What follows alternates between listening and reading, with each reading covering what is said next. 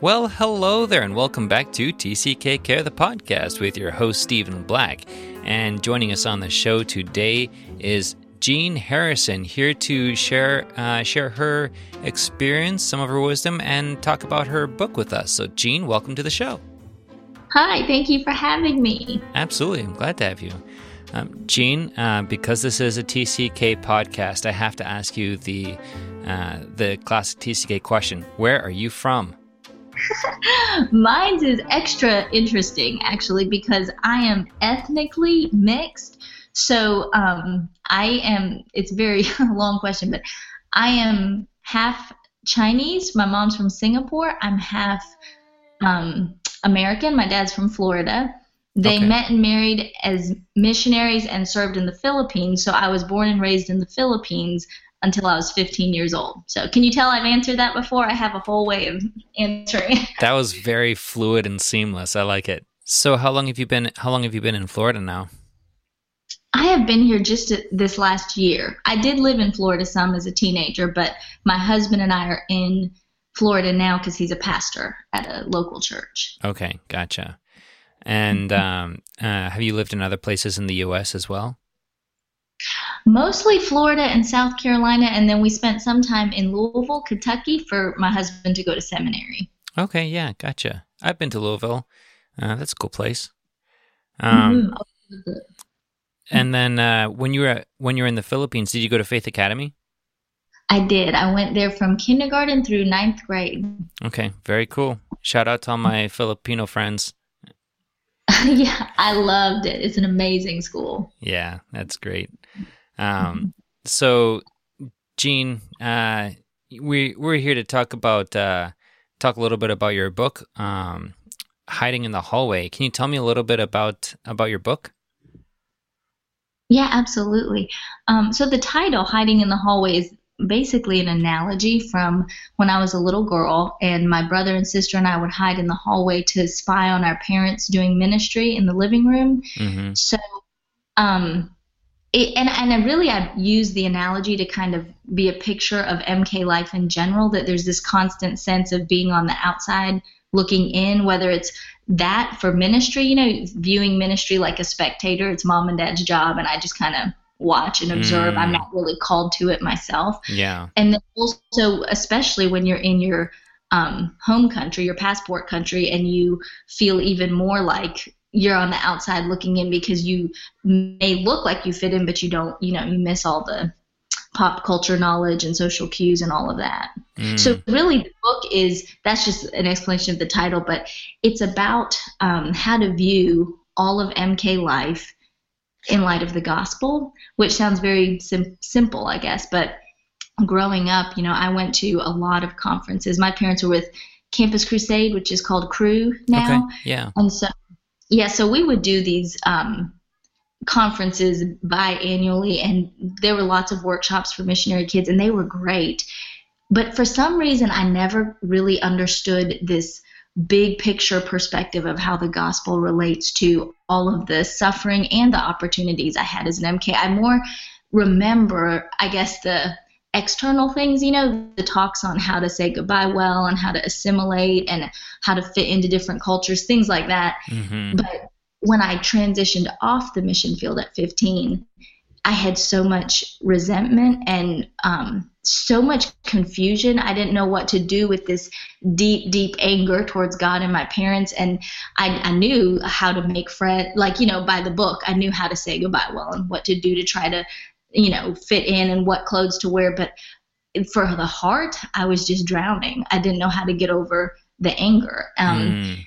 and so years later, it's crazy. I mean, I'm 34, and there's still times when I will dream about my life as an MK, and I just think it's so crazy that how deeply rooted all of that is. But finally, one day, um, I was in a Bible study actually about the book Radical by David Platt, and he challenged us to consider how we might use our gifts and our passions and our story to change the world Mhm. which is a very tall order. I was like, well, I'm a housewife, you know, with four little girls at home. How on earth can I impact the world? And but I got on my knees and I asked Jesus, well, I'll, I'll give you whatever, you know, t- you show me. How can I use, you know, leverage my story and my talents. And um, he just put this burden on my heart to write a gospel centered book for missionary kids wow. because I, I enjoy writing. I've written one other book before, and it was so clear this kind of vision of what I wanted the book to be and um, what I think he wanted me to write. So that's kind of where it all started. Yeah, that's really cool. Mm-hmm. You know, when you're talking about the title Hiding in the Hallway and just feeling like you're on the outside of ministry, I feel like that's a tricky balance to maintain for a lot of, uh, especially missionary families. I know when per, I can speak personally, uh, when I was growing up, uh, me and my siblings were very involved in my parents' ministry, and I loved it. Frankly, I loved mm-hmm. you know going out and serving with them and doing our thing, and I had my own, you know, my own unique way to um, be a part of uh, what was going on there, playing with street kids, that kind of thing. But I love being a part of their ministry. Um, but then, mm-hmm. on the other hand, you know, um, there are also times where, yeah, I guess, I guess there there are times when kids just aren't really ready to be a part of the ministry and um, may feel an obligation to be, you know, a quote unquote team player and um, to pitch in, mm-hmm. Um, but that can really be unhe- unhealthy for them um, if that's not something that they're uh, personally invested in or ready for. And so I feel like there's a tricky balance of like, you know, how much do you bring your kids into the ministry versus how much do you let them just be kids and uh, let them right. be outside of the ministry, you know? Right.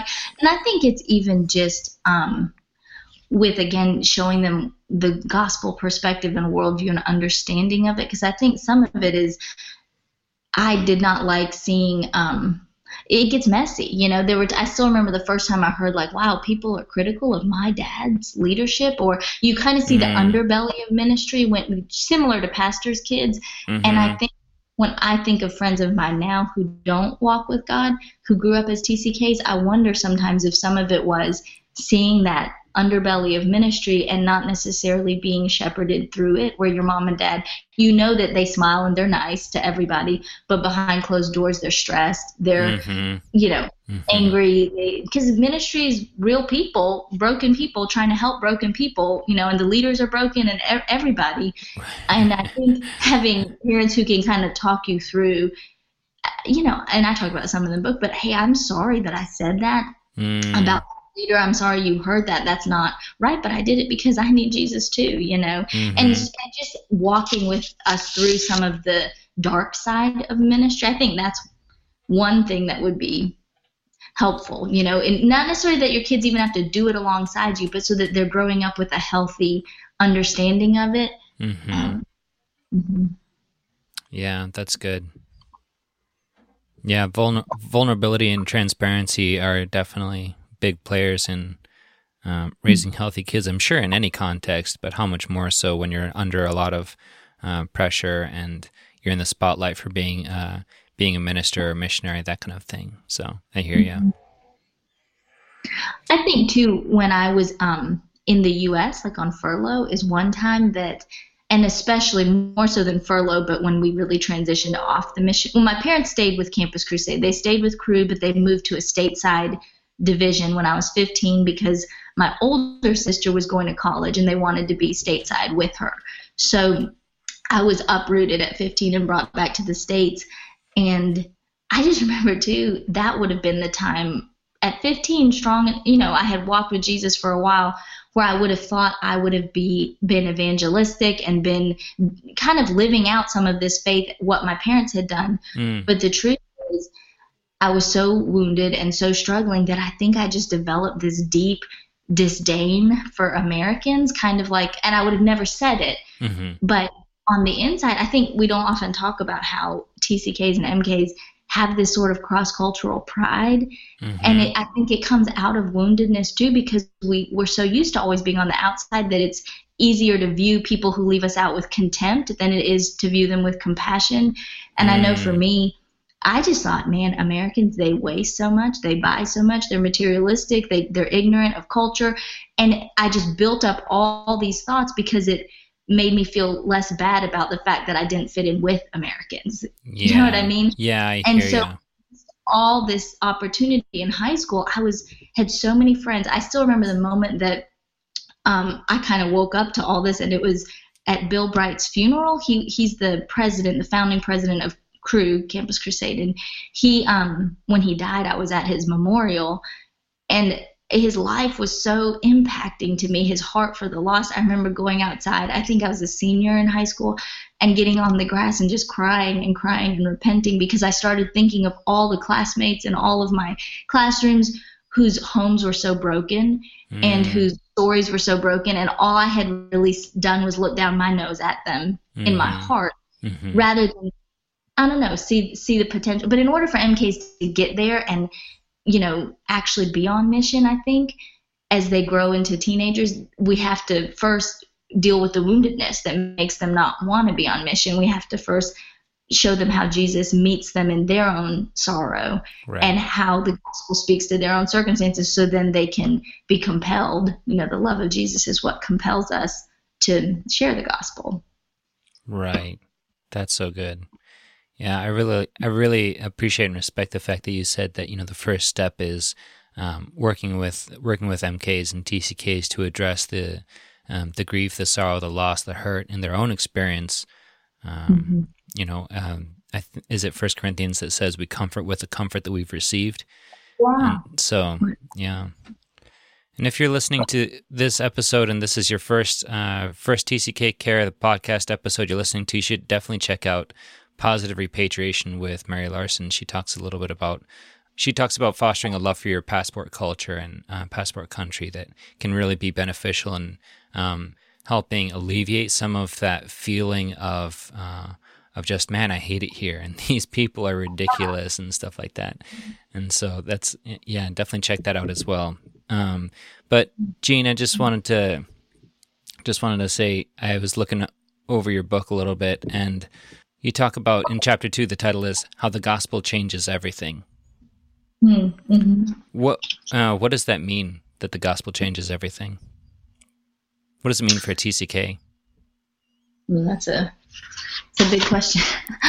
um, I, one of the biggest things it did for me was um, the very first way that the gospel changed everything for me personally was to see Jesus as a TCK of sorts. um, I think to when I really realized that he truly, truly feels it and gets it, because that's the thing with being a TCK is so few people understand it, you know. And honestly, as I wrestled through all this, when you're in the states, nobody cares about the remote places you've been and what they eat and what you and your whole life. You know, they care about pop culture and interesting things, and so you feel so unseen. But when I really recognize that Jesus understands utter and complete rootlessness. He has no place on the planet to lay his head to call his home, mm-hmm. and that he feels that with me. And also, not just that he understands me now, but the gospel says that if I'm in him, then one day there's the hope of eternity, that this is just a little blip. And so I think realizing there will come a day when I'm finally totally home and I, I will identify with that sense, that longing for home in heaven, which m- may never ever be fully felt on earth as a TCK. You know, that mm. was one of the first big ways the gospel helped me was seeing Jesus as my advocate and my uh, someone who empathized with me, but then also seeing eternity as my hope. Mm. Um, but then again, the gospel too, showing me that the the other thing that helped me a lot was realizing that this uh, God's plan was for me also. He is too way too sovereign for me to just be an afterthought to my mom and dad's ministry. You know, I think I viewed it yeah. like I was this stage prop in the play of their life. God says come and I'm dragged along, and He says go and I'm dragged along, and mm. realizing that He is so sovereign that 100% apart from my parents, this is what He wanted for me too. He wanted me to come back to the states at 15, even though I would hate Him the whole way because He loved me so much he was going to fulfill his goodwill for me no matter how much I fought it. And wow. I think when I began to see it as his love for me and that he has a plan for me and a sovereign will for me, I began to understand the calling as something beautiful and not something to resent. And I know I'm saying a lot of the negative, but the truth is, I I loved growing up a, T, a TCK. In fact, I probably loved it so much. That's why for me, the harder part was leaving you know that life and coming back to the states yeah, than it was being there Right. Yep. I don't regret it one bit, but um, those are just some of the ways the gospel kind of changed everything for me. Hmm. Yeah. Wow. To come to a place of resenting, you know, resenting your circumstances and hating being where you are to um, just accepting that number one, God is sovereign, that He's in control, but also at the same time that He's loving and that He cared uh, personally about you and was involved in, you know, telling your story, not as uh, I just love the analogy you gave of being a prop in the play of your parents' lives. Not like that, but actually you being, you know, center stage for your own story, so to speak. Right. Right. Yeah, that's good. Like, how can I ask how long did it take you to um, let go of that um, that resentment? I guess you had spoken about um, yeah. the funeral that you had attended. Was that kind of your turning point? It was a lot of little things, but that was a big turning point. And also that day that I really, re- I remember sitting outdoors reading my Bible one morning and realizing that it cost Jesus. It's almost like I felt I didn't hear God, but it's like I felt like He was saying it hurt me too. Like it hurt mm. me so much mm-hmm. to rip you out of that country and put you here that he he got it and he felt it but he did it for my own good because he loved me so much he was mm. willing to do something that i would hate him for and it changed a lot for me then but i would say th- it took from sophomore year to the time i was graduating senior year uh, two full years to kind of process through it and during that time i absolutely still read the Bible. I don't believe I believe I was saved as a child. It's like I walked with mm. Jesus. It's so weird, but I but I had this love hate with him, and I think even some of that was probably the true intimacy of actually belonging to him. Is that during the day I went to this big 2,000 member high school, and I just I felt like it was lost. I didn't understand the slang. I didn't understand. I once I remember the girls were all talking about Brad Pitt, mm-hmm. and I was trying to join in, and I said, "Oh, is he?" Because they said, you know, he's so hot, he's so great, and I was like, "Is he a upperclassman? What grade is he in?" and um, they all just died laughing, and nobody told me why it was such a stupid thing to say. And I, oh, no. and, you know, I learned early on just shut up and just watch and don't talk because you'll embarrass yourself. But it was like everything i just it was so hard to fit in. And i remember even walking down the hallways when they were crowded I, if, if i didn't walk in the right side of the like line i guess being pushed count you know against the current. And i would imagine sometimes that jesus held my hand mm. because i felt so alone. So it's like i relied on him and i needed him. But then at night when I cried into my pillow, I hated him and I was so mad at him. But yeah. I but I just kind of walked that for 2 years. By the time I graduated high school and went to college, I truly felt like I I understood and loved American culture to where if I had been given a choice, I would not have gone back anymore. Hmm. So um, sometime in college, and I chose to go to a small Bible college, which for me helped a lot because it was a little bit more, I guess, you know more natural of environment compared to what I grew up with than a huge public environment. So for me that helped a lot because I I met other MKs there and I just met kids that were more similar to me. So as I moved through college, I came to really love the US. Mm. Definitely a journey. oh my goodness, yeah. So much of what you're saying um, really resonates with me and you know that I, you know, I I too struggled coming back from uh, coming back from overseas, and um, I was just uh, speaking with uh, uh with Paul Paul Dyke from uh, with the More Network up in Canada, and he said that you know ninety nine point nine percent of conversations with TCKs, you ask what was the hardest transition, and they will all say coming back. You know, yeah. just because it is such a huge, huge um, not only cultural change, but um, identity change, and um, there's yeah. an emotion, so so many emotional components that go into that. It's such a such a it can be such a formative thing. Yes. Yeah. I think too, though, the time you because my brother had a much to me easier transition. I think that that plays a role. He came back to the states in middle school, and um, I think going the way our school zones work a lot of times is, you know, the middle school funnels into the high school, and he went into high school with more of a social friend base and all that. And mm-hmm. he seemed to fit in a lot easier than I did in general. I don't know. I think there is something to probably the time that you leave to just mm. developmentally. Yeah, sure. Yeah, absolutely. Like you did at 15, you know, freshman year, that's not that's not the best time in the world to enter into a social circle and try to make friends and fit in. Right. And honestly, I've thought about what, what would it have been like with social media because I didn't have it then. Mm-hmm. And I think it would have been like a blessing and a curse. I think it would have been harder. Mm-hmm. Um, I would imagine it's harder today because everything my friends did, I could have watched and seen, you know, and yeah. I would have just, it would have been so painful to watch them go on living without me. Yeah. It was kind right. of wonderful to, it was really awful because it was like once I left 7,000 miles, there was no going back. Mm-hmm. And I, there was no way to really connect because there was no social media. I emailed some of them now and then, but it's not the same. And so I think in the long run it was helpful probably, but it was a you know shock to the system. I think it, I think social media has got to make it really tricky now. Yeah, I hear you. Yeah, um, and that kind of segues into my next question. Um, Chapter 5 Understanding Four Common MK Struggles.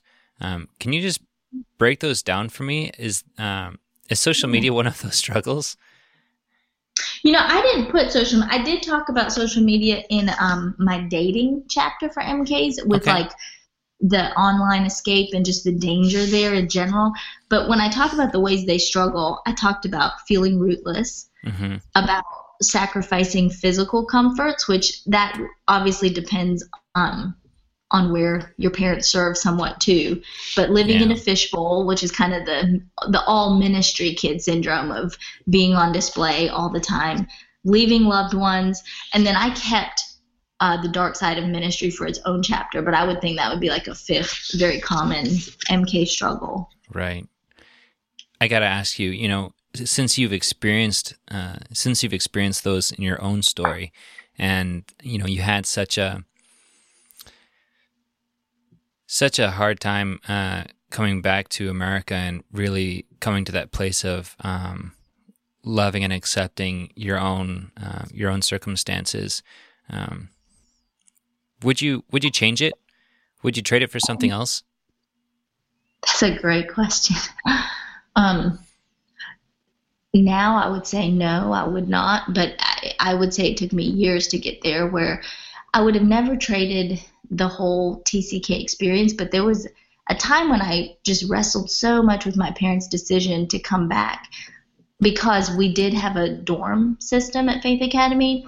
Mm-hmm. And I asked a lot about why didn't you let me board, which is a whole nother TCK. I have very mixed feelings about that. But at the time I thought I could, would have done better to stay alone in the Philippines and finish out high school than to come back. And even now, though, 100% that would have not been. I, I see God's wisdom and His providence in bringing me back when He did, and the way He's grown me and shaped me. It's like I just would not be who I am today. And I look at the ministry my husband and I have. He's very American, born and raised in the U.S., and just all the things God did between us, I wouldn't I wouldn't change a single thing. But it took me a long time to be able to say that. And I certainly wouldn't change growing up at TCK. To be honest, it's one of the things I wrestle with as a mom with my own kids. It kind of breaks my heart to think that they will not have that experience because we're, you know, not missionaries. So that's I think it's a wonderful, beautiful,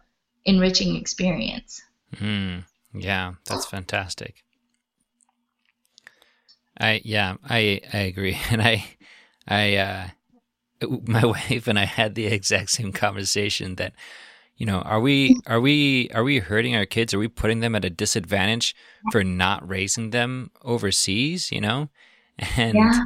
she was like, "Come on, you know, if you trust that you know God was in control to have us overseas, you got to trust that God is in control of having them growing up here and that they're still going to have a good and healthy mm-hmm. life. And honestly, they're going to have experiences and advantages that we didn't have growing up overseas. And so, you know, you, I, you can't tell yourself that as much as I want to believe that the MK experience is um, is the better experience, I can't really believe that. I, I have to understand that I have to accept for my kids and my, my own sake that it's just a different experience and it's going to have different advantages and disadvantages. And uh, just accept yeah. that they're going to be good people and God's going to love them and I'm going to love them and hopefully they're going to have a great life regardless.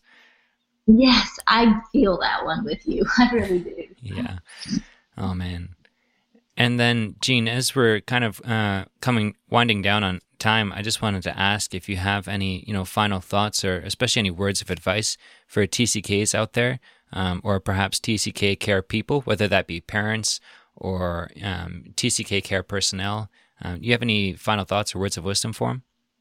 I do. Um, I think one of the most undervalued things in TCK ministry perhaps. And I'm not I, I'm not a TCK caregiver myself, so I'm say this with complete humility that I've never walked those shoes, but I'll say it this way: something that really blessed me that my parents did was um, just empathize. I think it seems like, meh, what's the big deal with that? We kind of undervalue the power of empathy, but I know as a parent now, nobody likes to watch your children suffer, and the tendency i think we think if we really go there with them and feel the depth of what they're feeling we're going to magnify it. So it's much more tempting to be like you know what honey i'm sorry. You'll make new friends. It's going to be okay. God's got a plan. You know stiff upper lip. Come on. This is what he's called us to. We got to keep whatever. You just it's sort of dismissive. Because we think if we minimize it it will not hurt so much. And it was like the exact opposite for me I was a broken record until the day my parents, especially my mom, felt it with me. Mm. I didn't want her to fix it. I wanted her to get that this calling has cost me so much. Your vocation has cost me, in my mind, my life. It mm-hmm. cost me all my friends, my culture, everything I know, like swirled and fell through the bathtub drain and all disappeared in the blink of an eye because yeah. of your job. And until my mom sat with that and felt it and grieved it and was just sorry. And there's nothing she could do but she just felt it. And i saw in her man she is brokenhearted because she gets this. And there is no quick fix for it. Grief takes time. And i think when she quit trying to fix it and just abided with me in it and realized this is awful i was able to take my first step past it it doesn't make us magnify it when you sit in it with us it, it it's like once we know you get it, we can take the first step to getting over it. But we can't get mm. over it until we know you really get it on an emotional level, like you feel it.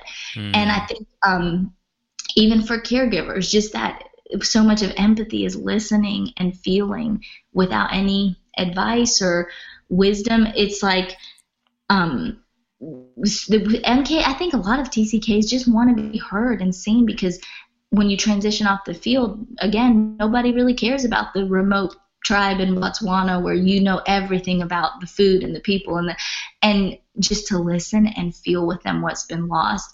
If for me it was did wonders in helping me take a step forward and move past it. I couldn't let go till I felt like it was seen. And and I would say the same thing to TCKs if you are listening to this that man, I get you. I, I feel it. I cried for years over it. And it's okay to grieve for a long time. You you there will be there will be an end to it one day and there will come a day when you see that God does not waste any of it. He doesn't ever waste a moment of our suffering. I think about, you know, the hardest thing I walked through produced one of the greatest accomplishments of my life, this book. And isn't that the gospel too? Like the mm. hardest thing the whole world ever went through, the loss of Jesus, the greatest catastrophe ever, became the greatest salvation ever. God, that's his specialty, is taking the really awful stuff and using it for the very best stuff. So don't don't lose heart. It's okay to grieve for a long time. God will bring something beautiful out of it. Yeah, I love that. I love that you said that grief takes time. I really appreciate that. And I so respect that you're talking about the importance of empathy. And, you know, I don't know if this is just a guy thing or what, but I always want to fix the problem.